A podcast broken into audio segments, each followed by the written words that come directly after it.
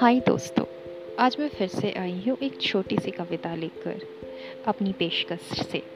आज का टॉपिक है प्यार, जो मेरे दिल के सबसे करीब टॉपिक है।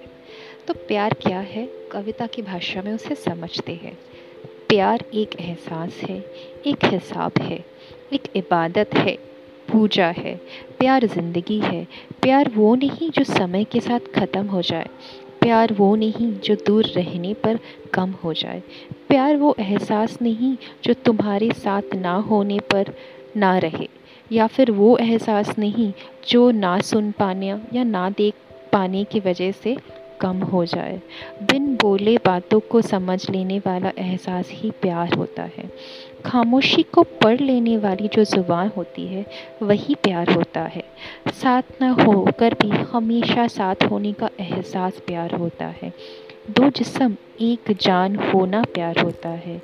किसी और के दर्द पे दुखी होना और किसी और को खुश देखकर मुस्कुराने का एहसास ही प्यार होता है। ज़िंदगी में एक बार होता है। प्यार तो प्यार होता है।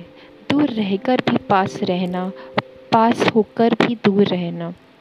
एक दूसरे के लिए जीना, जहाँ किसी और के आँखों से एक आँसू गिरे तो वो आँसू का दर्द तुम्हें एहसास होना।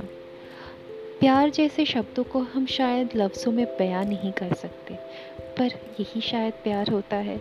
कभी गम तो कभी हँसी।